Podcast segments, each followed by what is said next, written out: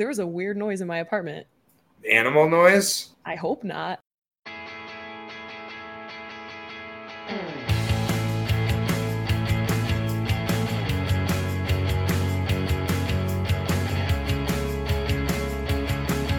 And welcome everybody to episode 25 of Digesting Cinema with Aaron and Christina. I am your host Aaron, and as always I'm here with my fellow host Christina, and this week we are joined by another very special guest. She's contributor to Geeks of Color, host of The Meaning of Podcasts, as well with Ace Cabrera and Robert Butler III. She's just all around knows film, Sabrina on film if you will. Sabrina Ramirez, how are you doing tonight? I am doing great. I am so honored to be on this with you guys. Huge fan, longtime fan, first time caller.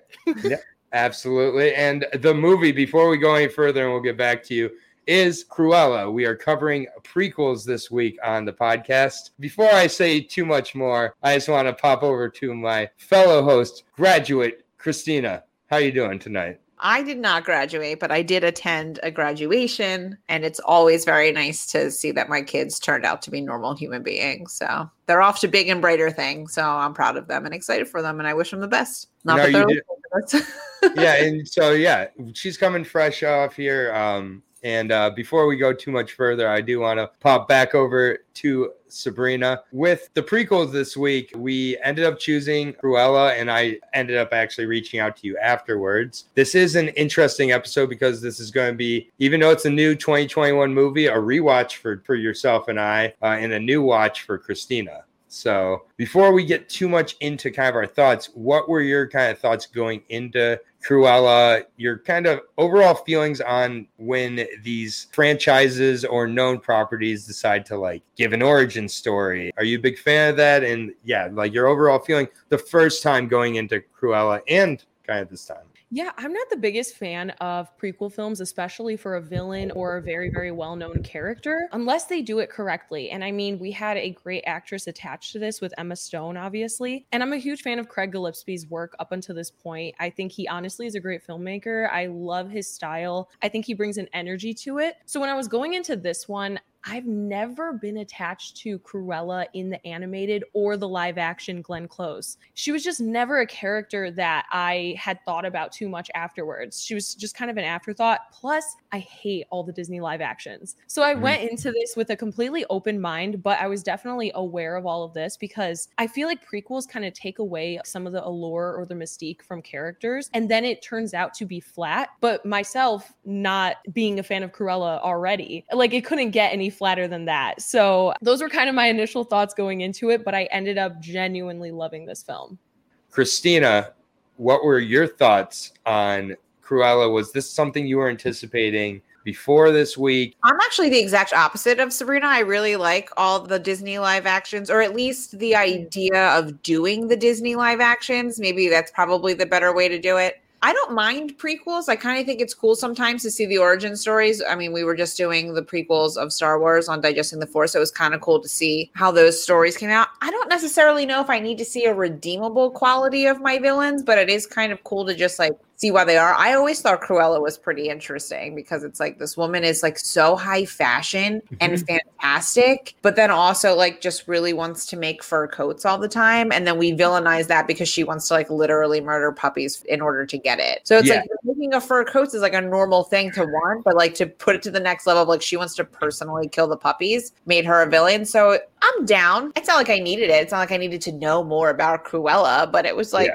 I like Emma Stone. I'll watch the movie. Yeah, and this is really interesting because I am like a blend of the two of you because I am not a big Disney remake fan. I know I haven't seen most of them, but the ones I have seen, I've not been into at all. Can You Feel the Love Tonight in the Afternoon did not work for me. Like, it's just, they have no soul typically, and I prefer that with my movies. With regards to the franchise of 101 Dalmatians, I love 101 Dalmatians. Aaron the dog guy, believe it or not, loves the movie about 101 dogs. Imagine that. It was my favorite animated movie growing up. Literally watched it on repeat. I can say it word for word. I think Cruella is one of the best villains, definitely in Disney history, but just overall, I think she's incredible. Both the animated and the live actions. I like 101 Dalmatians and 102 Dalmatians. I literally, there has not been a 101 Dalmatians anything that I haven't liked. So that's how this movie really got me. I saw it the day it came out. I paid $30 to go see it. And the second time I got to see it in theaters. So really two different experiences. And I definitely went in with not high expectations because it was a Disney remake. So I was expecting him just butcher my favorite franchise and character. And what I didn't want to see was just the same thing I'd already seen in 101 Dalmatians, the animated. And then fortunately, I was like 7, 8 years old when the remake came out. The live action remake with Jeff Daniels and whoever and Glenn Close. And I forgot the other woman's name, but like that was basically the same thing as 101 the animated, just done in live action. But I was a kid. I didn't really care at that point. What I didn't want to see on Cruella was like, tell me how she got to being the same character we already knew. I wanted to see a reimagining. So I was pleasantly surprised by that, which is why I think we're kind of cheating here a little bit by using this as a prequel this week. Because I feel like prequels are annoying when you just totally retcon everything, though. So, like, either make it a prequel or don't make it a prequel.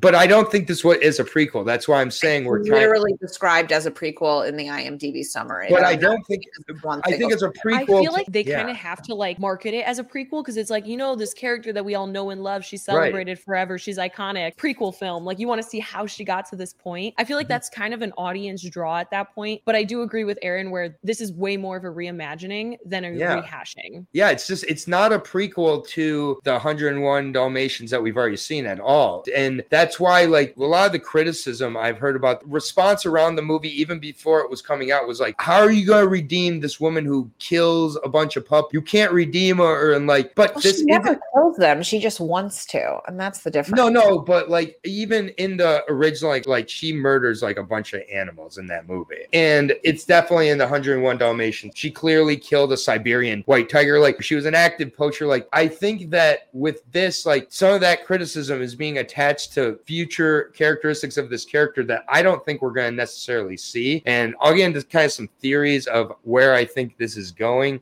later in the show too. But I think definitely there's some things that are going to happen with Roger and Anita that are very different in Cruella 2 when that comes out, which by the way, as we're talking about this, Cruella 2 has already been greenlit. So yeah, totally takes away from this even being a prequel, which that's my point. That's why we're kind of cheating here. But I think though that like that's Disney's whole problem is they don't market their movies correctly. Like they call things remakes when they're not. Like when Mulan came out, a remake would be that Mushu is in the movie, music is in the movie. You're basically taking what you did animated and you're just making it live action. All of them have pretty much been reimaginings, and it would be nice if they just marketed it that way. Because if you're telling me it is a live action remake, I'm assuming it is almost verbatim and the animated version in live action. Yeah. But as an audience member, and like since they do have the animated versions, we know with any kind of adaptations, I feel like when we're adapting a musical or adapting anything, there's so many changes that have to be made. Video game movies are another good example. You can't take something straight out of one version and apply it to another and think that's going to be successful. And I feel like that kind of shows in the way that they change like certain aspects of Mulan. Because Lion King was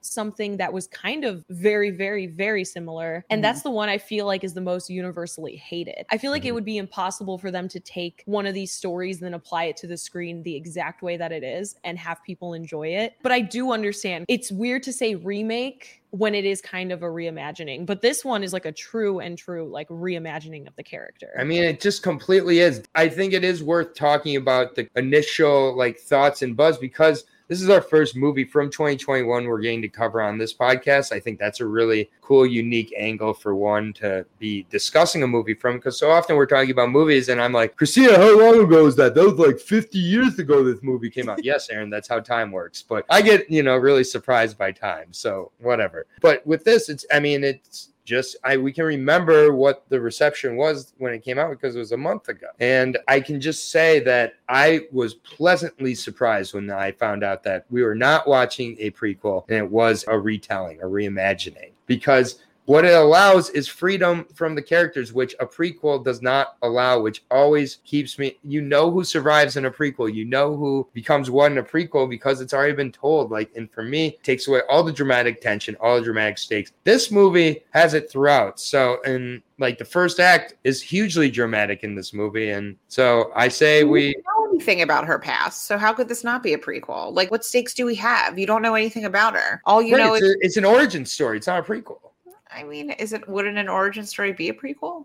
Mm-mm, because there's nothing there. I mean, there's things that if the origin story comes out after the original movie, then it's a prequel. Yeah, but this is for a totally different world. Like, this is for a totally different story here. What she's going to become in Cruella 2 and future Cruella movies, I do not believe is going to be simply what has already been told from 101 Dalmatians, the animated, or because 101. They do tease it slightly throughout the film, like turns where it's like, oh, is she going to kill the dogs? And then it's like they're self-aware about the fact that this is dogs. First of all, expecting. Yeah, to start out, she is like an animal lover. It's one of the first things that's like instilled, and her reasons to hate Dalmatians are pretty damn valid. These three Dalmatians are assholes. That's why I wouldn't have, as much as I love animals, I understand if she were to have used it, because that would be a power move over Emma Thompson's character. First of all, I want to make sure to say spoiler alert for this one especially. This is a 2021 movie. This will be spoilers. I don't say this often, but don't listen to this if you haven't watched this movie, because we're going to be getting into plot details throughout this because they're pretty important to my discussions. I'm just very close to this franchise as a whole, so I really do recognize how different this is from the other movies. So that is just maybe something I'll hammer in a little bit too much, but let's go ahead and jump into kind of the first act and get the energy that I felt right away off the bat, at least. Like, it didn't feel like another Disney remake. Well, that's because the soundtrack was bopping. Like, I loved it. Did anybody after bops after bops? The soundtrack was lit and on the nose at times, and I was totally okay with it. Like, we knew Sympathy for the Devil was going to play at some point. It plays at the end, and we have Sympathy for the Devil by the end. And you know what? Craig had me right in the palm of his hands the whole movie because I'm having a great time. I love the soundtrack is of its time. This is like 70s steampunk, Sex Pistols era, like, just it's got that all over. And yeah, it's very like on the nose at points, but I was quite okay with it. I think the soundtrack is definitely a strength of the movie. I did not find it distracting. I thought even the times where they decided to use covers, like for Come Together, was actually like a really good call to not have the Beatles in that point and actually just have this like sultry, jazzy cover of this song where it's like, yeah, I still know what it is, but it doesn't distract you and take you to a different time of the 60s. It keeps you in that 70s vibe with what they were going with, which is Here Come Together. But yeah, what were your thoughts on the music? I think that's where Craig and everybody who kind of worked that angle, I think that's where they succeeded because they knew what would fit tonally. So of course, a lot of these songs are things that the general audience knows. So it might take you out for a second. You're like, yeah, but the thing is, it works and it fits. Mm-hmm. So why not use it to your advantage, especially in this time period in London and the music that was popular and stuff that just goes along with the story. Utilizing music to your advantage is always a plus in my book. And yeah, so it worked 100% for me. I mean, Scorsese did it in Goodfellas completely to capture the 80s. Like, this has been done by filmmaker after filmmaker. And it's just like, I try not to look into too many responses or something, but I did see this brought up as like a negative from some people. Like, oh, there's just so much mute. It's like, it's a good time, and not only does it match the tone, it matches the energy, like the tempo of the scenes within it. It reminded me a lot of the use of music in Baby Driver, which is one of my favorite uses of very familiar songs also, and I love the music right away. It felt like I've been telling my brother and a few other people this, it felt like the most A24 Disney remake that we'll ever get. It just like, yeah, I mean, I loved the opening, their tracking shots, and just capturing all the fancy elegant dresses. You know, I've been on a costume kick ever since our best costume episode, Christina. I can't help it. Anthony did say, I hope this gets nominated for best costumes, and it'll probably win. Mm-hmm. Yeah. And I don't watch trailers leading up to this, but I guess like there's a very famous trailer scene with like the lighting of the white dress to the red that's in the trailers. I didn't see that till the movie, and my jaw dropped when that happened. I was just like, well, that is just fabulous. I literally said that out loud to my mom as I was watching at home. But Anyways, Christina, you want to kind of get us on the rails as we... Yeah, we basically start at like her birth. Mm-hmm. Well, sure. I believe the first thing she says is this is, or we go through like her mom's necklace and she's like, this is the day that I died, which I will say the narration was kind of cool because like you didn't really know if it was Emma Stone or Emma Thompson talking. Like I felt like their voices sounded very similar sometimes. So I thought that was interesting. I don't know if that was just my hearing, but I found it very odd that she was born with the different color hair. I mean, that's just, I liked it. But let me just flip it and reverse it. We see her born, correct? Like we see her emerge from a woman. And then we find out at the end, the woman's like, didn't remember that she had a child with black and white hair like that. Well, she did, so, but we can get to that. But all I'm saying is I'm going to plant that seed because we basically get her from childhood that like, she's literally born like this. And, you know, she always kind of felt like she had this like devilish side to her, you know, she's a wild child, you know, her alter. I thought of it more as maybe like an alter ego, more like a Batman to the Bruce Wayne than like an actual like split personality situation here with the Cruella versus Estella. But like, I thought she was a badass kid. I kind of was hoping they did more kid scenes. I was a little bummed when they aged it up to Emma Stone as quickly as they did. Yeah, I agree. I really loved the kid scenes as well. But a lot of people criticize about how long this movie already was. And exactly. It's just like, you gotta make cuts somewhere. So I think Craig was intelligent in cutting here and leaving. It's better to want more than to overstay the world. But I mean, we basically established that she's not a good kid in school and gets in trouble and all that stuff. And then obviously leads up to the big moment of the movie before she ages up. But Sabrina, anything you want to add? Yeah, it's really interesting because it sets up her character so well. She's so curious. She's constantly getting in trouble because of her curiosity, but she's also so badass and not afraid to stand up for herself. And I feel like the time that we do spend with her as a kid, and I didn't even realize about like the whole hair situation until you brought it up.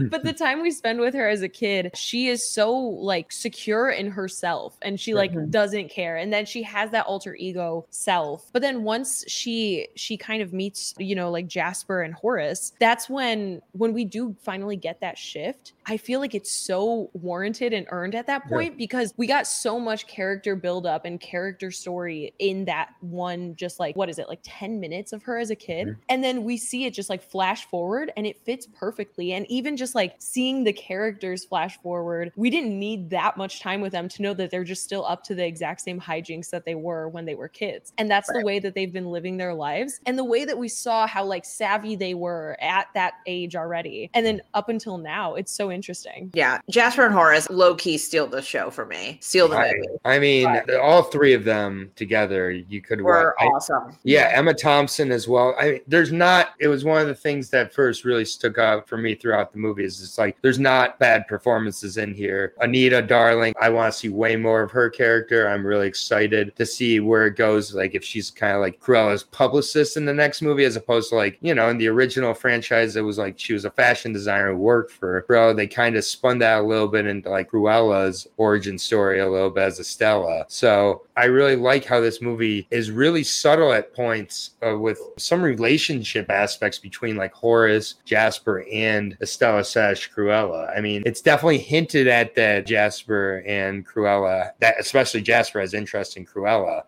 And Cruella or Estella, you know, is definitely aware of it, but it's kind of like, have they ever done anything? Like, no, like he definitely is in love with her though. Is there any doubt from anybody that Jasper is in love with Estella/Cruella? I didn't really get that vibe. Really? I didn't, like I thought about that as well, because also if you're like living with like two people for your entire life, I just feel like they have such a strong bond and connection that I think they give us enough hints where in the sequel, that's a direction that they can go. I think they do really have that such strong connection of like surrogate family that they found within each other, but not, you know, not anything like weird. Like they all love each other so much, but they could definitely in the future like date in the sequel. Yeah, I don't want to spend too much time talking about what this leads to or anything, but I do feel it was just hinted at in multiple scenes, but in a really subtle, non-Disney for kid type of way. It wasn't like hitting you over the head. It was actually like healthy. Like sometimes people who are friends and really are close to each other start to have like bordering on weird other, especially in that kind of situation. But like, it's like the rooftop scene before like the big heist. There's some moments where like he wants to and then he doesn't. I loved, I believe it was Joel Fry who played Jasper. I've heard Paul Walter Hauser brought up a bunch for Horace, good reason. But I do feel that Jasper was equally up for the part that he was playing in that subtle, just the way they are operating as a trio on the trolleys throughout London. Just, it's so fun to watch them just caper through and just steal wallets, use their dogs to have them help. These dogs that never age, I'm fine. I'm fine with ageless dogs also in this universe. These dogs 10, 15 years later don't age. Chico, I support it. But we have to talk about why she met Horace and Jasper, because when we first meet her, she's with her mom, right? And she gets kicked out of school. Mom withdraws her from school and decides she's going to now pursue her dreams. They're going to start over in London. They're doing this road trip and they're ready. Mom just needs to make a quick stop with an old friend who we don't meet, but Estella gets in a little bit of trouble there, goes to the party, starts a little bit of a ruckus, and she thinks she's the reason that the dogs get out. And this was wild to me. The way we lose her mom, because Disney just loves killing off people's moms, is that the three Dalmatians just run and push her essentially over the balcony off a cliff. And that was it. And then she blamed herself for that. And I was like, well, that was awfully dramatic. No wonder this woman hates Dalmatians. They just murdered her mom. Yeah. I mean, it is a way within 10 to 20 minutes of getting you to understand how someone could go wanting to go to the extreme of killing a certain type of dog. As a dog person myself. I mean, I wouldn't. Why would you like them? Yeah. Exactly. And that's kind of like the nod that they have. Like, they're like, oh, you know the story of Cruella and how this kind of comes about. Well, look at something like this. And in the context of the film, you know, dogs like this can be guard dogs. So she thinks at this point, obviously, that she let him out and then that they pushed her off the cliff, which it is so insane and dramatic. But like, I'm here for it, because this entire film to me is just like an elevated version of reality. And I love to see it. Like, yes, this is something that's ridiculous, but it could totally happen. And it fits within the narrative of what we know from Cruella and what we are expecting kind of from this story. Like, it makes sense. Yeah. And it's really smart of the director here, because at this point, we're under the impression that we're seeing basically a retelling of a story we've already known. So we have to find a way to get to that jump of how does she get to want to kill Dalmatians. So at this point I'm still really worried, honestly. This whole first act on my first watch, I was not sold completely. I was sold partially. Like, I loved when I heard the music and like the shots of like chasing after the dogs and like just genuinely cool shots, like shot by the director. But I was still like, oh, they just had dogs kill a woman so that they could justify why this other woman grows up to be a fashion designer that wants to kill dogs. Really, like that. It's just like, it's going to be this. So I was worried when that first happened. It was definitely on the rewatch that I was able to enjoy kind of that scene and that angle of her perspective of thinking it was all her fault and how growing up that way. I love that whole scene. I think they did a great job, because we have no idea who Estella's mom is talking to. So like my first thought was like, it was like an old boyfriend, an old lover, possibly Estella's father, because she didn't want Estella to be around it. Yeah. So you really have no idea the connection there. We just know that this person has a mansion, has a lot of money and likes to throw extravagant parties. So you don't know really anything about the relationship between Estella's mom and whoever she's speaking to. You just know that Estella just fucked up the party and the Dalmatians just offed her mom. Now that she's an orphan is when she meets Horace and Jasper as children. And then once that scene is over, we see them all become adults. And Estella pretty much vows to really not get in trouble. She wants to now pursue fashion. She kind of wants to do this as an homage to her mom. We see her with the red hair. She's really just trying to not let that alter ego of Cruella out. And we kind of just see that, like, the three of them just, you know, they don't really have any money. They don't have any solid jobs. And they just kind of like steal and trick people. And they like stole the birthday cake for June or whatever her name was. Yeah. It's just like, sorry, bud, you know? So it's just like they have a cute little relationship where they take care of each other, but they really just don't do anything responsibly to do that. But they always have each other's backs. But again, to play into my Jasper loves Estella theory, because I episode isn't complete without a theory of mine. What does Jasper do? Like a real good, nice guy, breaks into the agency of the Baroness, puts her beefed up resume that he worked on, which in the 70s is like, you know, that's a lot of work, and puts it into the accepted pile. coaches are up on like, you know, this is how you know Prince Harry. Jasper goes above and beyond, breaks into a fashion house that he knows that she loves. It's like something that he probably listened to her talk about late at night while he wasn't doing something he wanted to do, but just listening to her being a nice guy. And then he probably wanted to continue to be just like petty thieves and just live this life forever. He knew she wanted more, and he helped support that. She didn't need him. She did not need him. I'm not saying that's not what I said. You're putting words in my mouth. She did it on her own because she had that other job where she was scrubbing toilets and doing all that shit, and she really tried to help, and then just decided one late night that she redid the whole front window, and the Baroness noticed. So like she got noticed on her own. She did not need a man. That's the thing that's so funny, because she for a second, we think like, oh, she's about to have this glamorous job. She's about to live her dream. And then she's like just a janitor at the place. And like, obviously everybody starts at some point. So that's like the special job that he got of hers. But it genuinely is her talent and ambition and just overall just, I don't know, ridiculousness, like badass of the character to just like be told, oh, you got to clean up this whole place. And she drinks this expensive whiskey and she just decides to switch this up. She sees this and she's like, you look horrible. Let me fix this. And she elevates it to the point where she finally gets the approval from the Baroness. And then that's how she gets her job. And I just think it's so cool. All right. I'll give you Jasper got her foot in the door. Yeah, that's how she got the job to clean her. Yeah. But like she didn't get a good job. He just got her like doing the crap. Well, no. Yeah, of course. That's not, but it's still the thought. It's the thought that counts. Birthday present. Yeah. But she got herself noticed. I'm not saying she didn't, Christina. I'm over trying to like humor your theory. So I will just spend the rest of our podcast days trying to debunk whatever theory it is that you make. I accept that. That's fine. All I'm saying is that it's a nice move that he did, and that Cruella, Estella, she gets to where she's at on her own. She's only referred to as Estella at this point. Cruella doesn't come till a little bit later, which I thought was also very, you know, really cool. But it's cool because there's like, I really liked the guy she worked for. I thought he was such a good quaff asshole. Like just every time, you know, he just read the Baroness and the Baroness all of a sudden liked something. And then it was just like, oh, you like that? And like everything that he thought was right was wrong. And like, she knew it had to be mixed up. I think essentially what Cruella was doing to that mannequin is what Craig Gillespie and kind of the writers of this movie were doing to the story of 101 Dalmatians. So like, you can't just be like the same story we've done. Like, we need to mix it up. You look horrible. Let's do this. And they painted it over. And that's what we're really seeing is this new story. It's not a prequel.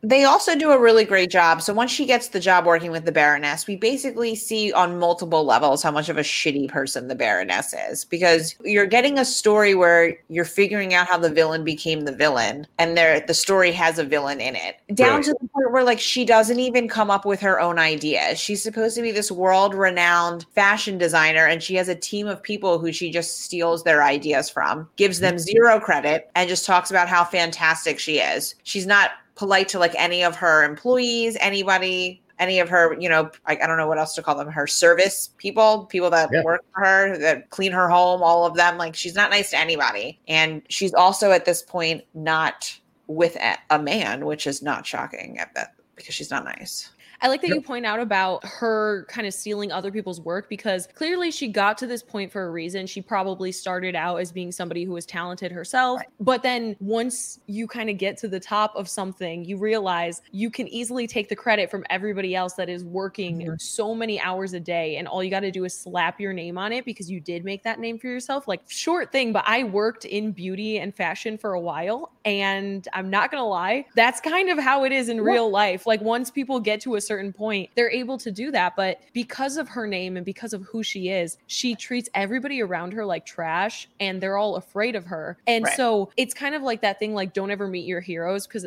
Emma Stone, like Cruella, Estella, spent so much time idolizing, trying to get to this point, be on the same level of her dream of fashion design. And then once she finally does get there, she's still working super, super hard. And when she does get those achievements, like nice glances from the Baroness or being like, oh, okay, like I like that design, she feels like fulfilled in that way. But obviously, like, as we see slowly, you know, she gets sick of it. And I feel like that's kind of stuff that we see from all the other characters as well, especially with Mark Strong. Mm-hmm. Yeah, no, I don't really have much to add there. Like, I just think that it's really brilliant to go into this villain, what you believe is a villain prequel, and get introduced to a more irredeemable villain. And she's not like comic book evil. She's believable evil. Like, she's more hateable. Like, she's in a way, like, she's a shitty person. That's like, you meet shitty people in real life. She's not diabolical. She's not out to like get anybody. She's just a crap. I mean, she does get mad at her servant for not murdering her baby. Well, we'll get that. She does send dogs to murder. Yeah, the person that saved the baby. But she doesn't like go to like her cave to be like, this is how I'm going to take down blah blah blah with like my master plan. She's just like a shitty fucking person. Right. It's an elevated, real shitty person. Right. This, like, kind of like Sabrina said at the beginning, this whole story is just elevated. Like, it's this hyper reality down to this baroness. And I just love that it's in the 70s. You don't have cell phones to deal with. You don't have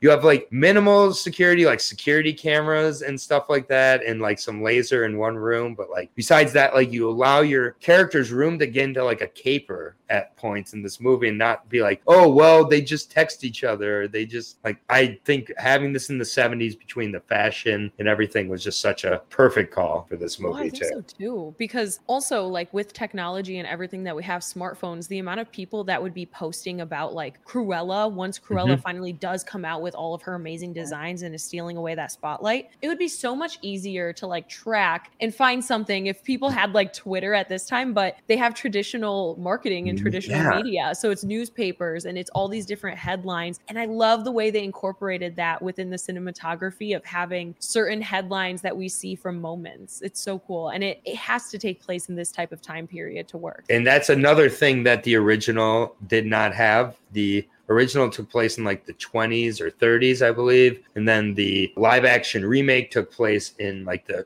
early 2000s because he was a video game designer for really like Jeff Daniels was. So it's like this made a purposeful decision to take place in a time period not yet discovered by this realm of the story. So I mean, it's just really like a well thought out plan here. It just shows more and more as the movie develops and as the characters' motives unravel a little bit and their traumas are revealed, that this was really well thought out, this movie throughout. And the twist we're getting to with the I didn't see coming for sure.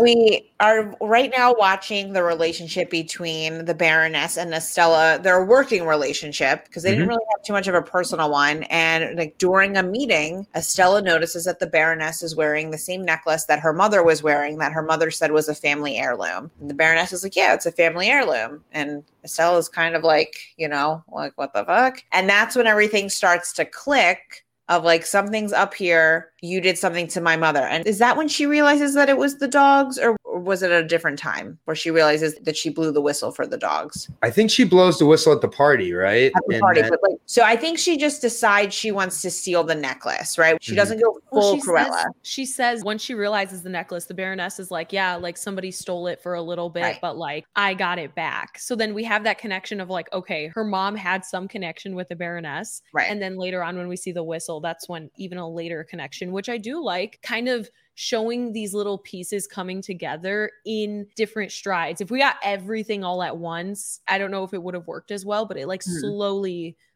like unwound. So she decides that she wants to bring out Cruella just so they could stage an opportunity to steal the necklace. And that's when I think we see her with the white that she lights on fire. So she's not going like full, like I'm going to ruin you. It's mostly like I need to just distract you so I could please get the necklace back. Yep. Obviously the plan doesn't work. The heist goes wrong. And that's when she blows the whistle. And that's when Cruella's like, fuck this shit. It's on, bitch. Fuck around and find out. Mm-hmm. Yeah, it's interesting because as it gets more personal for Estella, she becomes Cruella, and that's when she starts to want to become more diabolical, is when it becomes a personal vengeance for her as opposed to just another heist. Well, it's this weird thing of she realizes that this woman killed her mom at the same time realizing that she didn't kill her mom. So she's losing all this guilt that she had her entire life, and then now realizing that her mom was in fact purposely murdered, and I know the person that did it. So like all of that is happening at once. I think she even verbalizes that in the narration at one point where she's like, I've realized my mother is not dead, but in fact was a killer who killed my mother. Is it before that? She talked about how like she thought her whole life. We don't know who the Baroness is to her yet. Okay. I had Aaron. Sorry. But she says that, like, you know, I've carried this guilt my whole life. I don't have to be guilty anymore. Like, I wasn't responsible for killing my mom. This woman is. And basically, she's like, I'm going to ruin her. I mean, that's her plan. And that's her sole focus. Like, even Horace and Jasper are like, maybe you want to, like, slow your roll. Like, maybe we should stop doing this. And, like, she is so tunnel vision on just destroying her. And I love how she does it. I mean, how many times is she alone? She wanted to kill her. She could have. You know what I mean? But she wants to take down her reputation. She wants to take down her company. She wants to ruin her self-esteem. I mean, she's coming at her on every level. And she's never been a murderer. She's always been a scammer or something. Yeah, right. She's been. So it's like she even says to Jasper at one point how, you know, it's like, I'm not going to kill her unless I have to. So it like keeps keeping that. They use your prior knowledge of this character and what you think you know of the nature of this character, even though they're making their own character. But they use it to their advantage that you think, oh, maybe it's like trying to hint at how she becomes. So maybe she never becomes that evil of that character. Maybe she does, but it like leaves that kind of out there as like kind of that error of like mystery. Is she going to go to that point? And even Jasper doesn't know. And they do have that kind of like what I mentioned earlier, that self-awareness and that like wink at the camera where obviously we got the moment where her mother's killed by the Dalmatians. And throughout so much of this film, it's like, oh, is she going to do it? Like, and then we keep seeing how that progresses. And I think it's done so well, especially for people that are going into this with the expectation that they're going to see that same type of story rehashed. I think it makes it accessible for them, but then also shows people that are into something new. Like, yeah, we know this story, but we're not going to necessarily go there. We're going to go somewhere else. And they do that multiple times. And I think that's done very tastefully as well. Yeah, it just subverts expectations on so many different levels. That's why I feel this is the most A24 Disney movie we'll ever get, because A24 is all about subverting expectations. It's why I love A24 movies. I don't like going into movies knowing what to expect, knowing who's going to survive, knowing how people are going to turn out. I just don't enjoy that in my movies. It's why I don't watch a lot of superhero movies. It's why I don't watch a lot of just certain types of entertainment where I feel there's a dramatic stake taken away. And with this, I feel like they really flirt with kind of, oh, are we leaning into that? Or are we not? Like, we know, but we know what we're really doing. It's just, it led to an incredibly enjoyable experience where at times I could recognize and be familiar with things, and then other times have no idea the direction they were going. And I just kind of love that throughout this movie. And I couldn't believe it was a Disney movie. And the PG-13 rating, I think they really pushed it. I mean, there's like a crazy attempted murder scene that we're getting close to here, you know, as we're going, but yeah. Well, this chunk of the movie when she decides like it's on, I'm going Cruella, is like so done because it's montage like where it's like the fashion is unreal. When they do the dumpster scene where they like throw her out of the dumpster and she just climbs on up and they drive away and she has like a 50-foot train. I'm like, oh my God, this is so crazy. When she comes out and painted on her face, it's the future. I mean, just like the art, the clothes in this are so good. When she hand makes the gown and she gets the special delivery beads, and then we later find out that they're actually like bugs and moths, and they flood her entire warehouse and have eaten all of her clothes for the spring line. Like, stuff like that, that's so freaking brilliant that you're sabotaging this woman without really doing anything to her. You're just getting in her head, and you just like so flawlessly ruined her night. And like nobody really knows it's you because she keeps changing her hair, which we will get back to the hair later because for the big reveal. And the Baroness like thrives off of attention. So when you're taking away that attention, that's the way to get under her skin. Like, yeah, in a story like this, you can, for revenge, just go up and murder somebody, but that's not, because then she's still going to have a legacy behind her. She's tarnishing this legacy of hers while she's still alive. And that's why it's like the ultimate revenge. Yeah. And you just want to make her crack. It was like in Mean Girls when it was like, you just want to get them to crack. And that's what you're doing. You're pushing her to the brink where she's going to get sloppy, where she's going to admit something, and you're going to get her where she's, you know, not in complete control, which is what she's been the entire movie. Or, and, you know, before that is what we can assume. Yeah. All right. So do you want to get into the twist now? Oh God. Yes. You want to get into the big twist? Please. Because, well, actually, so what happens is eventually the Baroness figures out who Cruella really is and then attempts to burn her alive in her apartment. Framing like Horace and Jasper. Yes. Framing Horace and Jasper, putting a ring of gasoline around her, lighting it on fire, not saving the dogs, which I was not cool with that because it turns out that Estella actually really does love the dogs that she owns. She just doesn't really like the dogs that murdered her mom. So like understandable there. Yeah. And then care of them. First minor twist of the movie is that the Baroness's biggest confidant, played by Mark Strong, is who saves her from the fire. So first you're kind of like, all right, bro, like what's your deal? Because you're like supposed to be the right-hand man. And then we find out the big twist of the whole movie is that the necklace is actually a locket that opens up a chest, which now has the birth certificate and the original will of her father, who was married to the Baroness, and she's actually the Baroness's daughter, which is... Here's where my huge issue is with the plot hole. Someone starts ruining your life with perfectly black and white hair that you watched emerge from your body. So I have not rewatched. I've only seen it the one time in theaters. I wanted to rewatch it. When we do have the scene that kind of shows the birth, is there like a cloth covering? Is there something? Because I did not go back and rewatch. Right. Yeah, she wanted absolutely nothing to do with the baby. So maybe she didn't even freaking care about looking at her. I think she literally had it. I didn't go back and rewatch the beginning, but I'm like pretty confident it was like there from birth. I think the idea is that she's that self-involved, and maybe that's a little bit hand-washy and a little bit convenient. There are several points in this movie where the plot, you do have to kind of just go with it and be like, because of plot. It very well could just be like, that's her character. That's how much she was not a part of this process. I mean, they made it very clear she was so vain and she didn't want this kid. And it was the Baron who wanted the... Is it the Baron? Is that the way of referring to it? Yeah, it was the Baron and a Baroness, yeah. Okay. He was the one who wanted the kid. And they talk about how it killed him after he found out it was like a miscarriage or whatever. Stillborn. And that's what he was told. And it ended up killing him. So it's again shows that she was willing to kill her husband basically to... because she allowed her husband to die thinking this.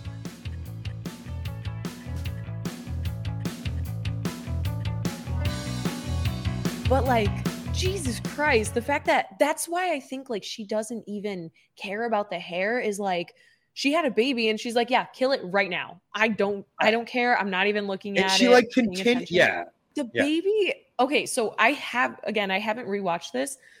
Does she?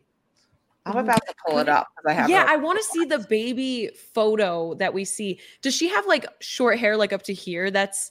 It's split black and white. Honestly, with the whole movie is that she was born that way. Yeah. Which I thought was annoying because it was like, and then she kept going back and forth with the hair colors. I thought it was a weird choice to have her born with that kind of hair color because it's like, even if you looked at her briefly and you thought that you had her killed, like what are the odds of somebody showing up years later with that same weird fucking hair? Well, yeah, I think another thing to think about is like the idea of the unreliable narrator. Mm-hmm. And when she's kind of piecing together these images for us as an audience, you know, no baby's going to come out with like a short bob of hair. Like that doesn't ever happen. So I think she probably didn't have the hair. It was just those images that as she's narrating, it's kind of displaying it for us as an audience because it's kind of funny to see something like that. So I like everything that they did with the hair, but yeah, when we think about all of this like a little bit deeper, there's parts that wouldn't even pay attention. My two theories for this is that the unreliable narrator when we're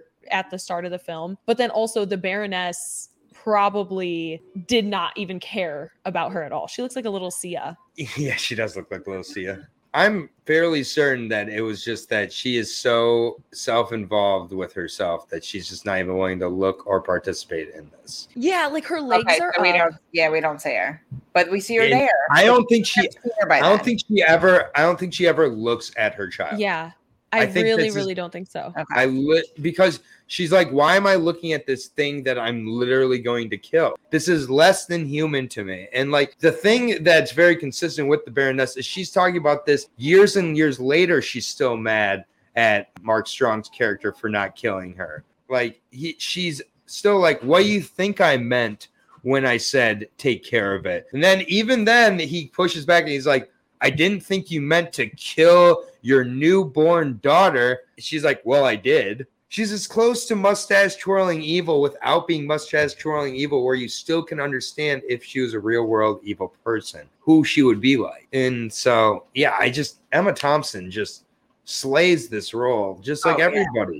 Yeah. I mean, Emma is incredible. She's incredible in this role, just like Emma Stone. Both Emmas live up to each other here. Yes. I do think Emma Stone should be nominated just to get that out of the way, too. Yo.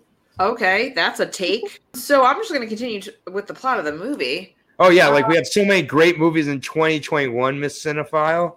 Like, we got to nominate somebody. Okay. If the Golden Globes were still going, this would definitely get a nomination. Yes. I think the performance is deserving of an Oscar. I just don't think they would award it. It's so early on, too. I think when we talk about costume and hair and makeup, yes, but not the performance. It's a Disney film. They're not going to nominate it. But so then she finally figures out that, like, that's really her mom, and it's like time for the final plan, which this part was incredible. I thought the way they ended this was so good, because you're like, how is she really going to get herself out of this situation? Because you know she's basically setting it up. And like Horace and Jasper, as like good as they are, they're also like kind of terrible at everything that they do. Like they kind of just like, they get like 85% of their job done every time. They're over their heads. They're way over their heads. They're supposed to be petty thieves. Yeah, they're supposed to be stealing wallets and like kicking under umbrellas and like, you know, and I love that, like, bumbling himbos. You know, they're just so sweet and kind. Yeah, Horace goes all the way with the get up, you know, like such a beautiful again. The way they end it, because they all assume Cruella died in the fire, and the way they do this last like party is that everybody, how they send the invitations to everybody, like wear this wig in honor of Cruella, one last dig to get under her skin to really make her tick, and then just to know that she's like, Cruella's here, like I know she's here. Cruella like pokes her, takes the necklace or takes the whistle. Mm-hmm. And somehow lures her outside, and how they just casually invite all of the guests outside to the Baroness that now knows that she needs to get rid of her. It's so interesting because the reason, of course, why she knows that she's still alive and she's there, one, everybody's dressed as her. Somebody organized this without her knowledge, and it is such a good last way to get under her skin. This is like her event again. It's huge, and all the attention is on Cruella and is not on her. So her anticipating that she's there, and then them having that moment in interaction where she's like, oh, like my daughter, like I'll give you a hug. All of us know that that's not going to be the case. But yeah, luring everybody out there is just a way of beating her at her own game. Anything she does, like Estella, Cruella is one step ahead of her at any given time, because she already knows, like by working so closely with her this entire film, she knows all of her motivations, all of the things she's going to do. And so she plays right into her hands. Also, there's certain aspects of like our parents that we have within ourselves that we can recognize in our parents, whether we've been around them or not. Like there's certain aspects of my dad. I didn't grow up with my dad, yet I still have within me, and I know come from him. And it's just like, so there's aspects that Estella slash Cruella has within herself that she knows she possesses, and she knows her mother possesses. So she can kind of play and manipulate into that. And I mean, to go back out to the same cliff where her real mother, who is the one who got pushed off the cliff at the beginning. I think it's just like a perfect little setup there, and, you know, gets pushed off. We know she has a plan, and right away it reveals she does. She has the great line of, girls, it's always key to have a properly cut skirt. Like, I just loved it. I love that she asks her, she's like, can I give you a hug? And she's like, you're not going to push me off the cliff, are you? Yep, it's just setting her up a little. Asks her out loud. And it's like, I love how it's like, you know, this can be where they do a little hand wavy again, where it's like, how do you not hear the people coming out, and how to, because plot, that's why, because it made for an entertaining fucking scene. That's why. Have some fun. Like, this is the other part of this movie. Like, it's so much fun throughout. And this is just like a perfect poetic justice piece here, where it's the same cliff, same story, just, and the Baroness thinks she's got it won. Right, and she doesn't use the dogs. She just pushes her off herself. Yep. And it's just perfect that you're like, okay, girl, how are you going to get out of this? Mm-hmm. Like, literally, how are you getting out of this? And then you're like, thousands of witnesses. Yeah. Oh, okay. But then even Emma Stone, even Cruella, okay, how are you? I know you live. Mm-hmm. What's the thing? And you're like, oh, okay, bitch fucking made a parachute. Fabulous parachute. Like what? And Horace is just like boating down there on like the most cartoony, like little half-ass raft that you've ever seen in your life. It's like, at times it is a cartoon. It's amazing. Yeah. It really perfect. Is that mixture of like, it's grounded enough where mm-hmm. we're like, yeah, a lot of these themes and a lot of these ideas totally apply to real life, but where they want to be fantastical and elevated and all of that, they have reins to, and it fits within the story. Like if any of us planned this out, it wouldn't work. Any normal person planned it out, mm-hmm. but she did. And for some reason, it's ridiculous and believable. It's kind of like the moment that you talked about earlier, Aaron, with the white dress and the flame turning into the red one. It's believable for some reason. Right. It's like, yes, if you did that in real life, yes, she would catch on fire and her skin would burn. Yes. That's correct. This is like, I just want to real quick point out one of my favorite side characters who we kind of forgotten to point out a little bit, Artie.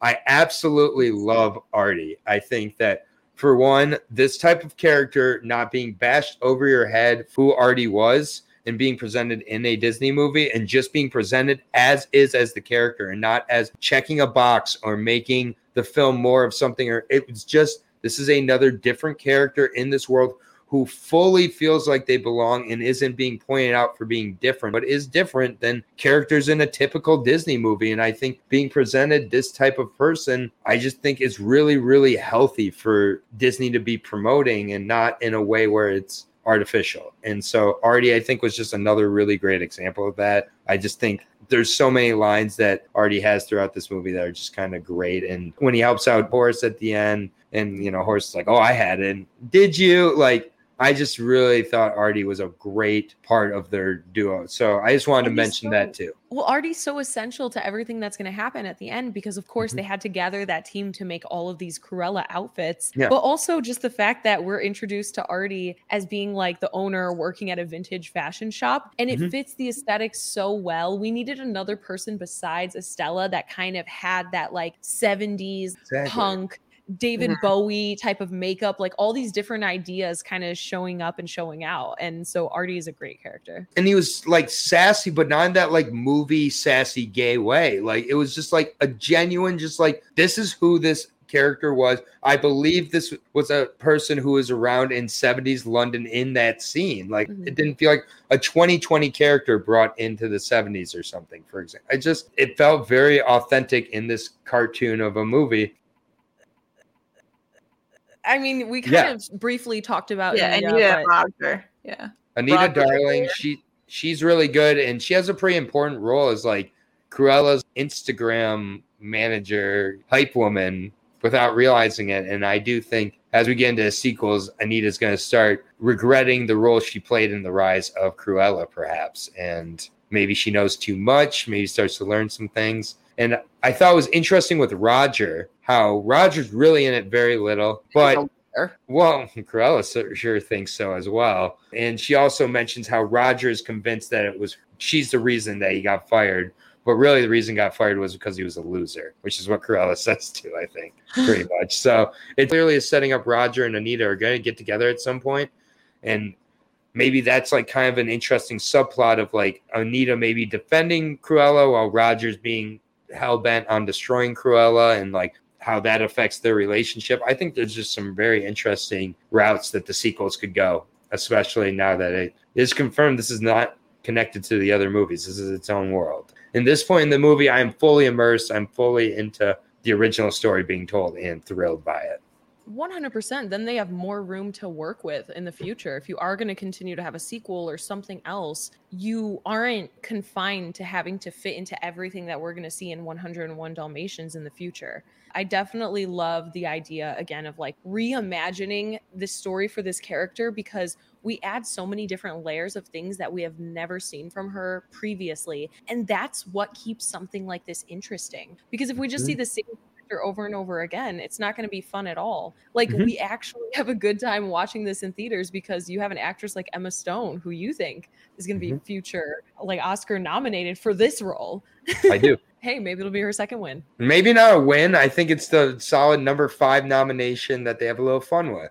That's all I'm saying. I just want to point out that in the original 101 Dalmatians, the animated, Anita's last name is Dearly, but in the whole movie, Cruella always said, Anita Darling, and then they made that her name in this movie.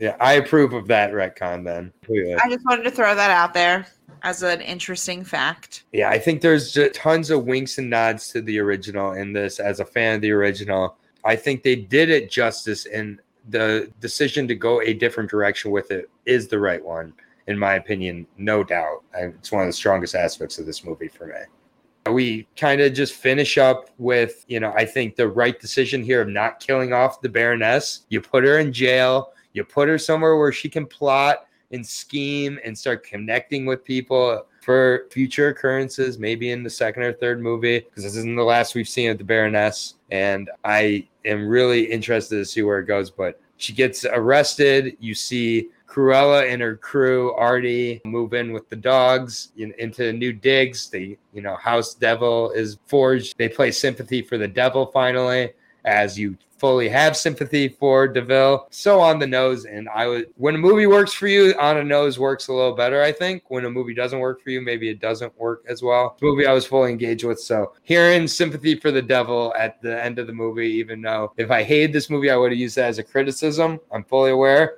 I loved. So any other kind of thoughts with the end of the movie, or are we ready to just go into our ratings? Yeah, I mean, like, I agree with you. I love the way that they wrapped it up. They kept all these different ties were for us to, like, theorize on what we could see in the future. But then they could also subvert our expectations and go do something completely different. So I'm just excited. They announced the sequel so quickly. I just didn't expect it to be announced, like, a week after the film came out, barely. Mm-hmm. So, yeah. We are going to get into our ratings section of the podcast. This is 5 stars. Half stars are allowed. We always have our guests go last. I'm going to go first today. I think this is a movie that I had an absolute blast with. Both times I watched it, the rewatch was enjoyable in a very different way from the first watch. The first watch was one of my favorite surprises of the year, though, just because I did not expect to even kind of like it. I expected maybe to think it was fine at best. I mean, I was clapping along to the music. I was having a great time. I liked the kind of faux tracking shots at points. I liked the unreliable narrator. I liked the darkness of this movie at points while being reserved as a PG-13 movie. I like kind of flirting with, like, yeah, we're not going to make a movie about a woman who kills dogs. Like, there's winks and nods without literally winking and nodding, which I just, like, really appreciate. I thought the direction was great. I've been a huge fan of Gillespie before this with I, Tonya. I did think, you know, this movie had aspects of Devil Wears Prada, aspects of, you know, a Joker, aspects of even a Phantom Thread at points, aspects of just a lot of different movies. And I think that's okay. When you've seen a lot of movies, you're going to recognize more movies, as we even found out on this podcast. But for me, it's nearly perfect for me. It's not quite to that level, though. 4.5 out of 5 stars, though. It's one of my favorite movies of the year. It's going to continue to be. I do think that Emma Stone's performance is incredible in this movie. And if it was nominated for an Oscar, I would not be shocked at all. And she'll be on my personal ballot. I know that. And it's just a great time all around. I recommend this to a lot of different people. It's got really cool heist aspects and not a weak performance in the bunch. Just great performances top to bottom. Okay, I will go next. I really enjoyed this movie. The performances were absolutely outstanding. I really enjoyed every single person. I think this couldn't have been casted better. The music was amazing. The story was great. My major complaint here is if this wasn't about Cruella DeVille, it would have been a better movie, because you are literally not leading up to anything that makes Cruella Cruella. You should have just made a whole new person, because Cruella DeVille is obsessed with fur, which we don't see at all. It's not even mentioned in this movie. And Cruella DeVille doesn't like dogs. So the two main things that makes Cruella DeVille are completely changed in this movie, which means it's either it's not a prequel then, and then you just totally reimagine your iconic character into someone that's not who she is. So why did you make a movie about Cruella DeVille if you're changing who she is? Maybe you should have just made up a different villain. So for that reason, I'm going to give this movie a 3.5 out of 5. Oh. Well, very good. It's just not about the person I think they wanted it to be about. They just took the characters and took their names, and they totally changed who the entire movie was supposed to be about. So to me, that's not a prequel. You're selling it as a prequel. You're telling me find out how Cruella became the villain that she is, but, like, it's not, because you're not making her the villain that she is. So in this, maybe I'll change my mind with Cruella too. But right now, I was told this was a prequel to the animated classic that I know and love, and the Glenn Close classic that I know and love. And this chick is not them. So 3.5. Yeah, this is in the debate section, so fair enough. This is the most your ratings hurt me so far, especially the reasoning. The reasoning is exactly the reasoning why it needed to be a freak. Oh, Sabrina, save me. For everything you just said, criticizing it, that's exactly what I loved, because at the beginning, like I said, this was a character that never really stood out to me, and I haven't really been a fan of the Disney live actions up until this point. This is the one I love the most. This is the only one I love. I am so entranced by this character for so many different reasons, not even just Emma Stone's amazing performance, and also everybody else's performances all around. Yeah. The cinematography, the aesthetic with the fashion and makeup, and the really energetic direction just got me so excited and so connected to this character. And I feel like we were able to dive into all these different layers that we would have never seen if they did stick close with the character. So that's why I am going to give it, I'm going to give it a 4 out of 5. Okay. There are a few things like maybe like the length. If they just shaved off a few things here or there, I think this would be even more rewatchable, but you don't feel the length because like I said, like the really energetic direction paired with the music. I think it's just such a good time. It was one of the first movies that I saw back in theaters. Nice. And it was so much fun to be able to do that. So yeah, 4 out of 5 is my final score for this one. Yeah. And it just, again, even in this rating section, I think it's so interesting how the reasons for one's criticism is another reasons for someone loving it. And with Sabrina and I, we're coming at this at different angles because I did love the other movies also, and it still worked for me. So our average rating here, it does end up at a 4 out of 5. I'm very, very happy about that. I think that is a really great score. It's one of our stronger scores. Next week, speaking of excellent, movie directed by the woman is the theme for next week. Right away, Patrick had a very specific movie that he wanted me to make sure to mention, that he prefaced by saying, Christina is not going to pick this movie, but I'm mentioning it for him anyways. It's a Russian film, because it's Patrick, from 1977, directed by Larisa Shepchenko. It is titled Ascent. It is a war drama about two Soviet soldiers leaving their starved unit to search a nearby farm for supplies. When they see the Germans have reached it first, they have to retreat deep in enemy territory. So, Patrick, I did you a favor. There you go. Christina, did you have any particular directors or movies that you had? I'm going to stick with all Catherine Bigelow, but I'm going to go with strictly her earlier work. So my 3 suggestions are either going to be Near Dark, which is supposedly this really awesome vampire movie, Blue Steel, which is Jamie Lee Curtis just being hot. And you know what? I miss Harrison Ford, so I'm also going to throw out K-19, The Widowmaker. Okay. So you went all Bigelow here. I respect completely. A couple that I had right off the bat, Portrait of a Lady on Fire. I mean, one of the best romances I have ever seen on film. It is absolutely a beautiful story, beautifully shot, and a movie that is a must-see for anybody. I could not imagine hearing your thoughts on this film, Christina, and I would love to discuss it with you. Another movie I want to throw out would be, we need to talk about Kevin. This is a movie I've been putting off by Lynne Ramsay. I've watched all of Lynne Ramsay's other work.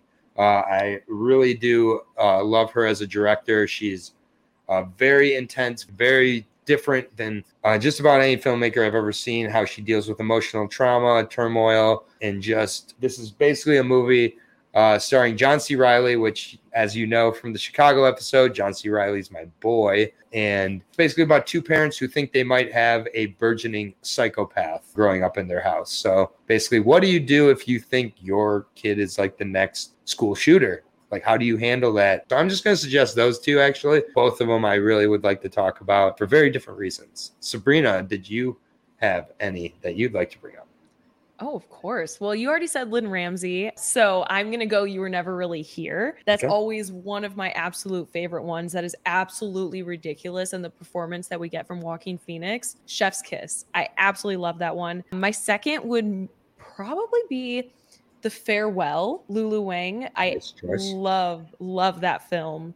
Yeah. I think I'm going to go, or like The Babadook would be like another good one. Oh, good. Maybe a horror film for Miss Christina to choose. Nope. And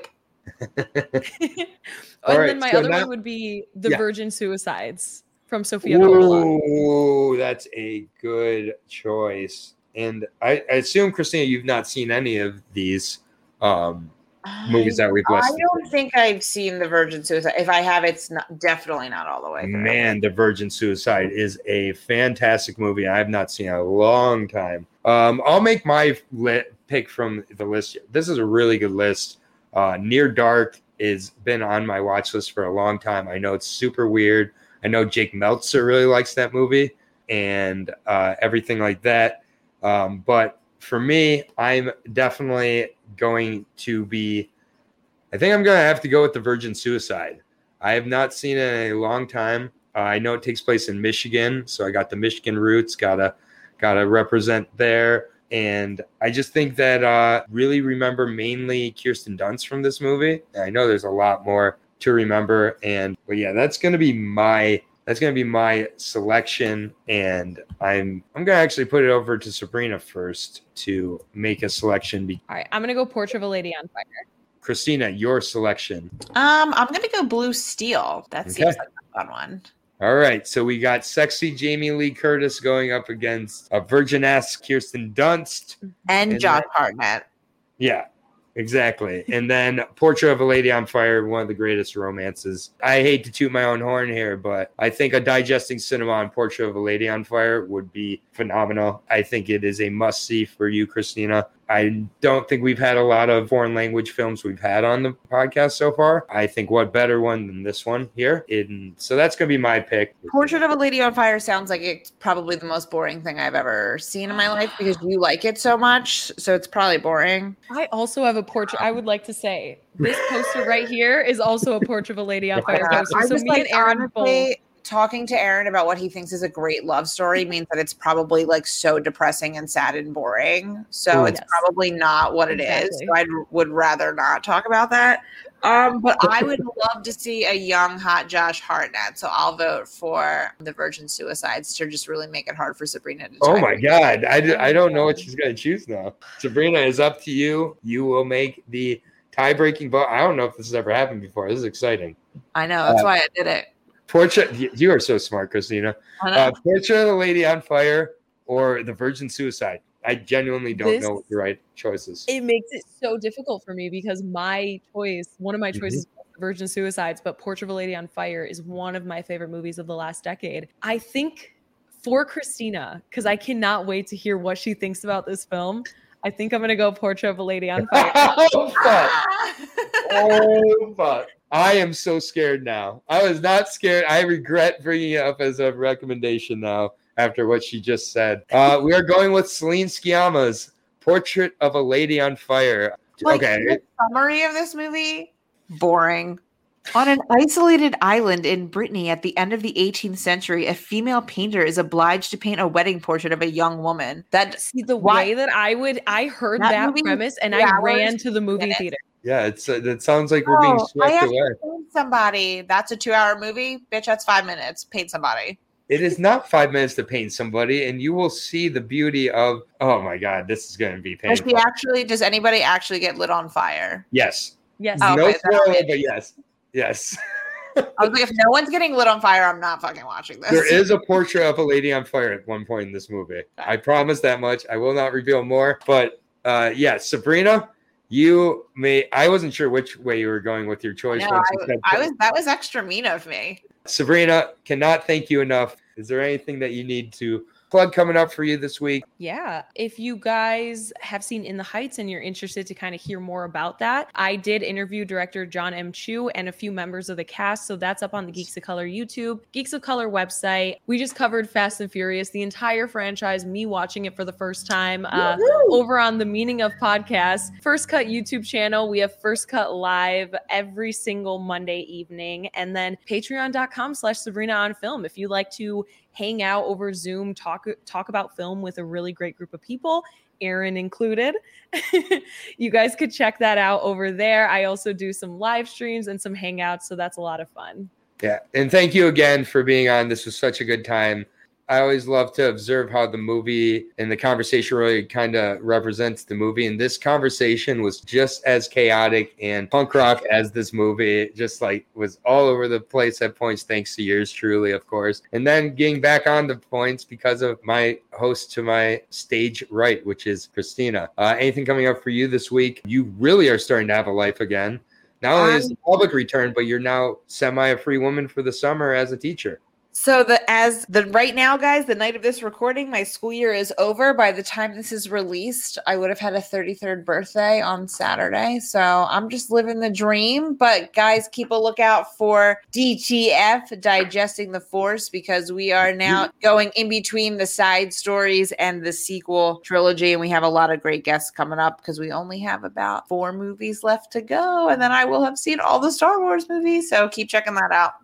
Yeah, it's been an absolute pleasure to talk with two of my favorite people about one of my favorite movies of 2021, and this has now become one of my favorite podcasts of 2021 in the year of Digesting Cinema. So for Aaron, for Christina, for Sabrina, keep digesting cinema and keep staying on fire out there because next week we got a portrait to talk about. I fucking hate you.